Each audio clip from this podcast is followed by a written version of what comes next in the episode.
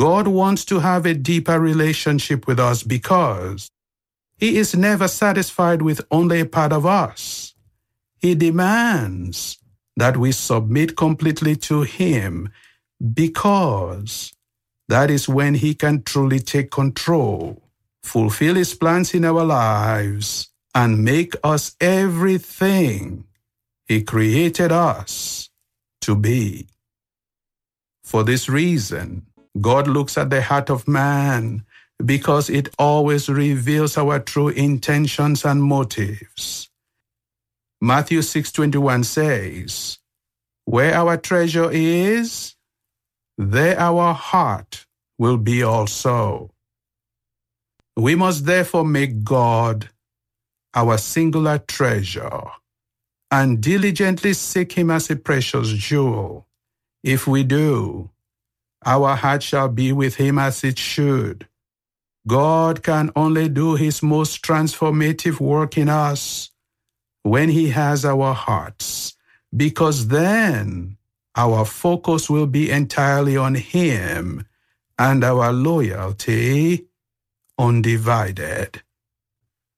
Welcome to this broadcast by the Godly Reflection Network USA titled A Deeper Relationship with the Lord. The scriptures tell us in Psalm 119, verse 130, that the entrance of the Word of God gives light and understanding to the simple, and in Romans 10 17, that faith comes by hearing and hearing by the Word of God. Today, open your heart to the Lord. Give Him your ear and attention, and let Him speak to you by His Word you are about to hear. Let us pray. Heavenly Father, I come in the name of Jesus. You are holy, merciful, and loving. You alone are God, and besides you, there is no other God. I thank you for this opportunity to minister your word. Grant me utterance and the listeners understanding as they receive your word gladly in their hearts. Believe it and act on it meet the need of their body, soul, and spirit.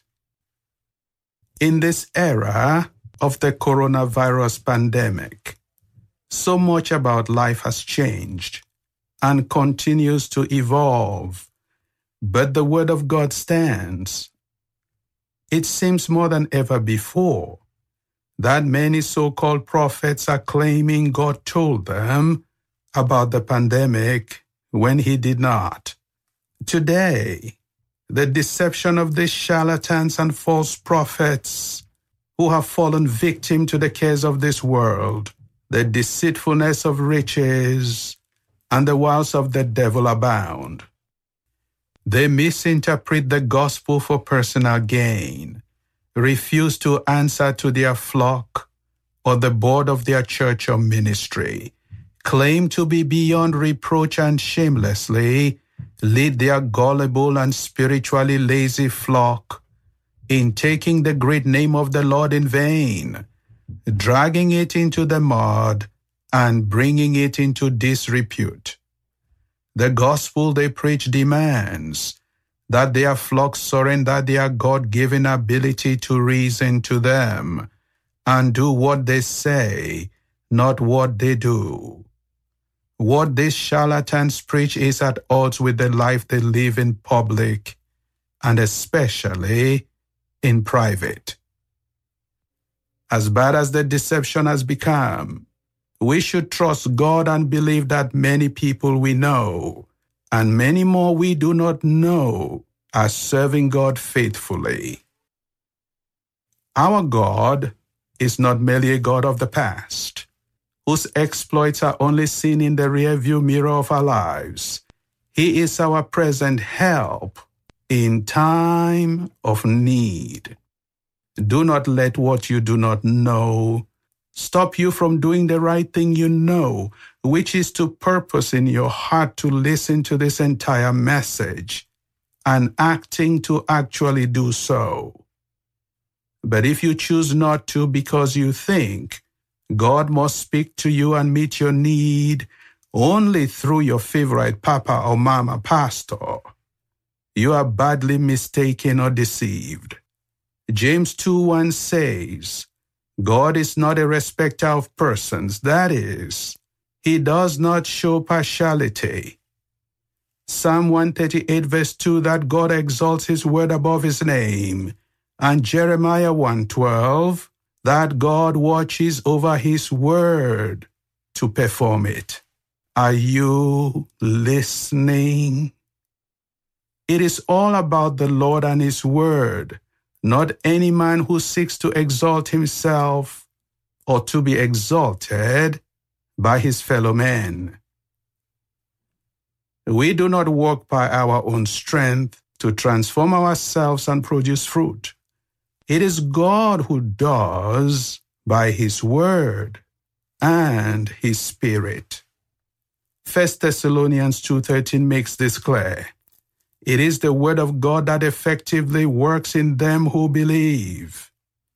I say to you, if it is the word of God that works, it must be the word of God that produces fruit. That is, the things of the Spirit in us and through us. There is more to the relationship that God wants to have with us than most people believe or know. Many people say they are Christians but only know God by his acts they may have seen, heard, or received. A touch to heal them, or someone dear to them of a disease.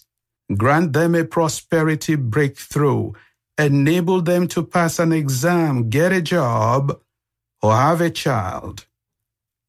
But God is calling us to go beyond knowing Him only by His acts enter deeper into spiritual waters with Him and get to know Him by His ways. The truth is, most Christians are still loitering on the spiritual shore, are still sitting on the fence, and have not even taken the first step to move out of their religious comfort zone and into the waters in God's direction. But by this message, may this change for you. Matthew 6:21 says, "Where our treasure is, there our heart will be also." We must therefore make God our singular treasure and diligently seek him as a precious jewel. If we do, our heart shall be with him as it should.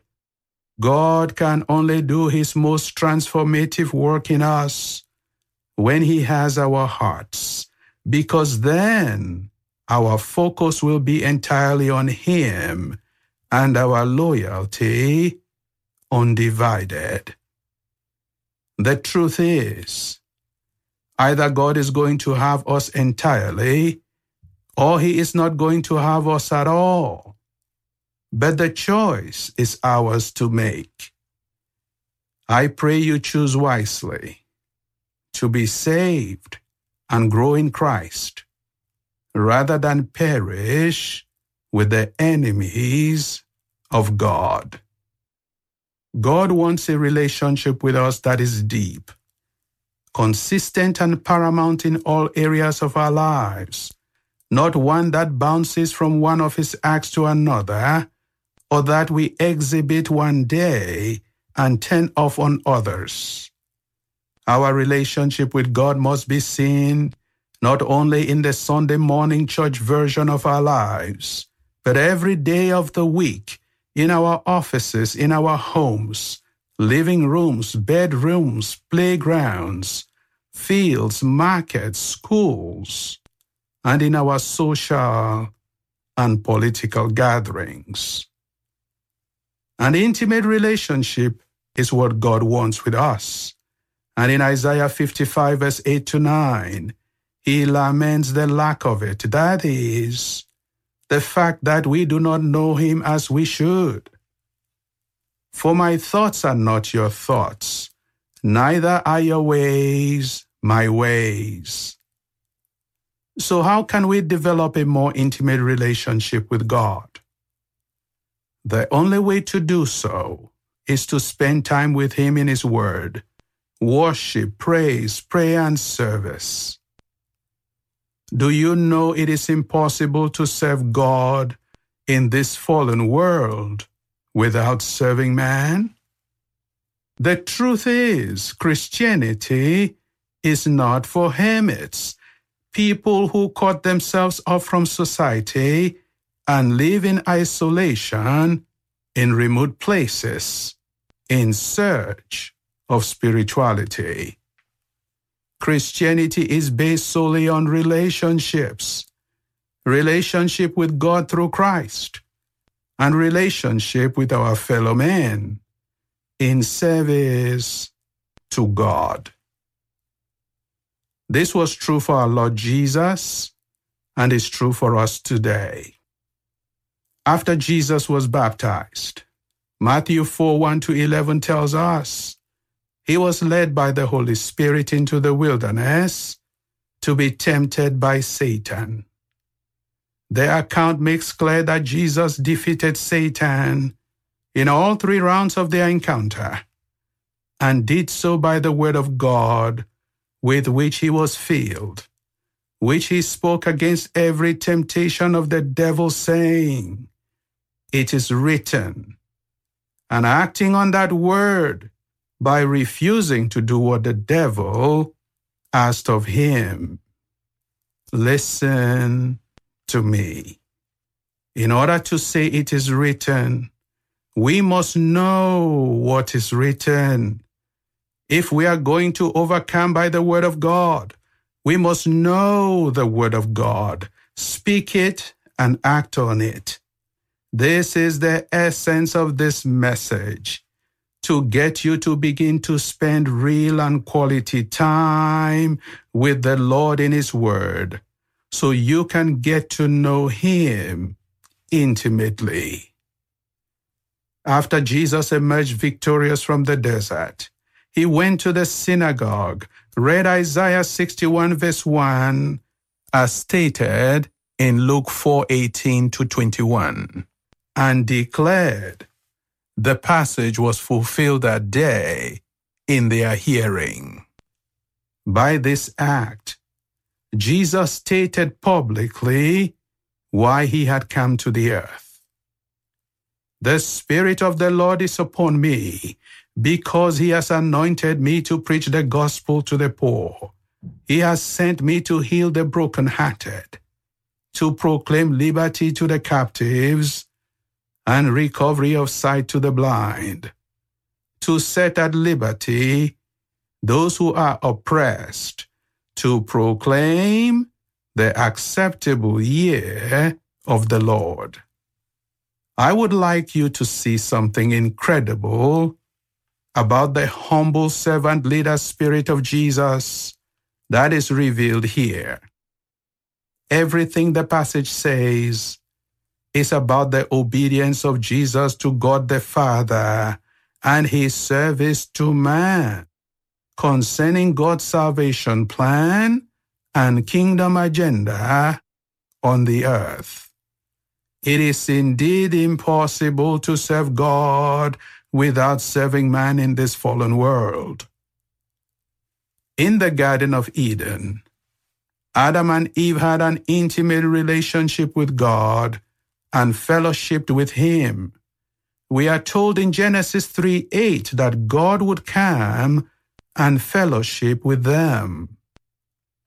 The church is revealed in the Bible as the body of Christ, an institution of marriage in which Christ is the head and the bridegroom, while the church, that is, the collection of its members, are his body, the bride. We know marriage is intimate at many levels, requires love, patience, diligence, and sacrifice. For marriage to work, the two in it must nurture, strengthen, and protect the relationship and each other. A godly marriage that can overcome the challenges of life cannot be based only on what each spouse wants, expects, and demands to get from it. The same is true of our Christian marriage to Christ.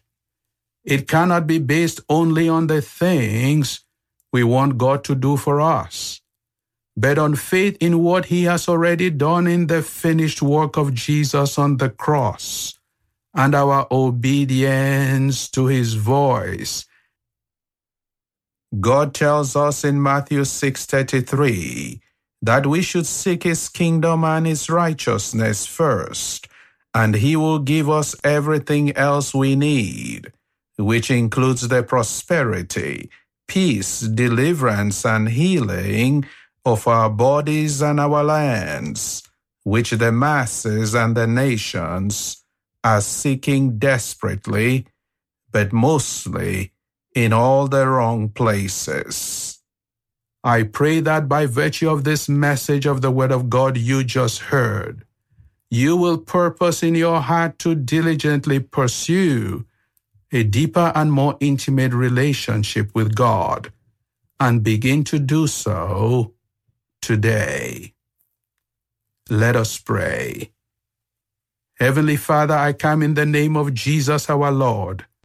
I thank you for the imperishable seed of your word that has been planted in the hearts of the listeners concerning having a deeper relationship with you. You are the gardener Tend to your word and cause it to bear fruit in their hearts and lives. Amen. If you have believed the word of God you just heard and want to be saved, submit to the Lordship of Jesus Christ. Receive the assurance of his victory over the world, his promise never to leave nor forsake us. Now is the time to do so. God has not asked you to make yourself righteous before you come to Him. You do not need to change a thing. He wants you to come to Him just as you are. But the Lord cannot leave you the same way when you come to Him because He is a holy and righteous God, but we are unholy and unrighteous. God has promised to come into your heart if you accept Christ and transform you into a new creation, put his righteousness on you, and give you the Holy Spirit, so that for the transformed you, the old things will pass away and all things will become new. Please pray after me. Heavenly Father, I have heard your word and believe it. Jesus is indeed your Son, who came to the earth to save me, died for my sins, and was buried.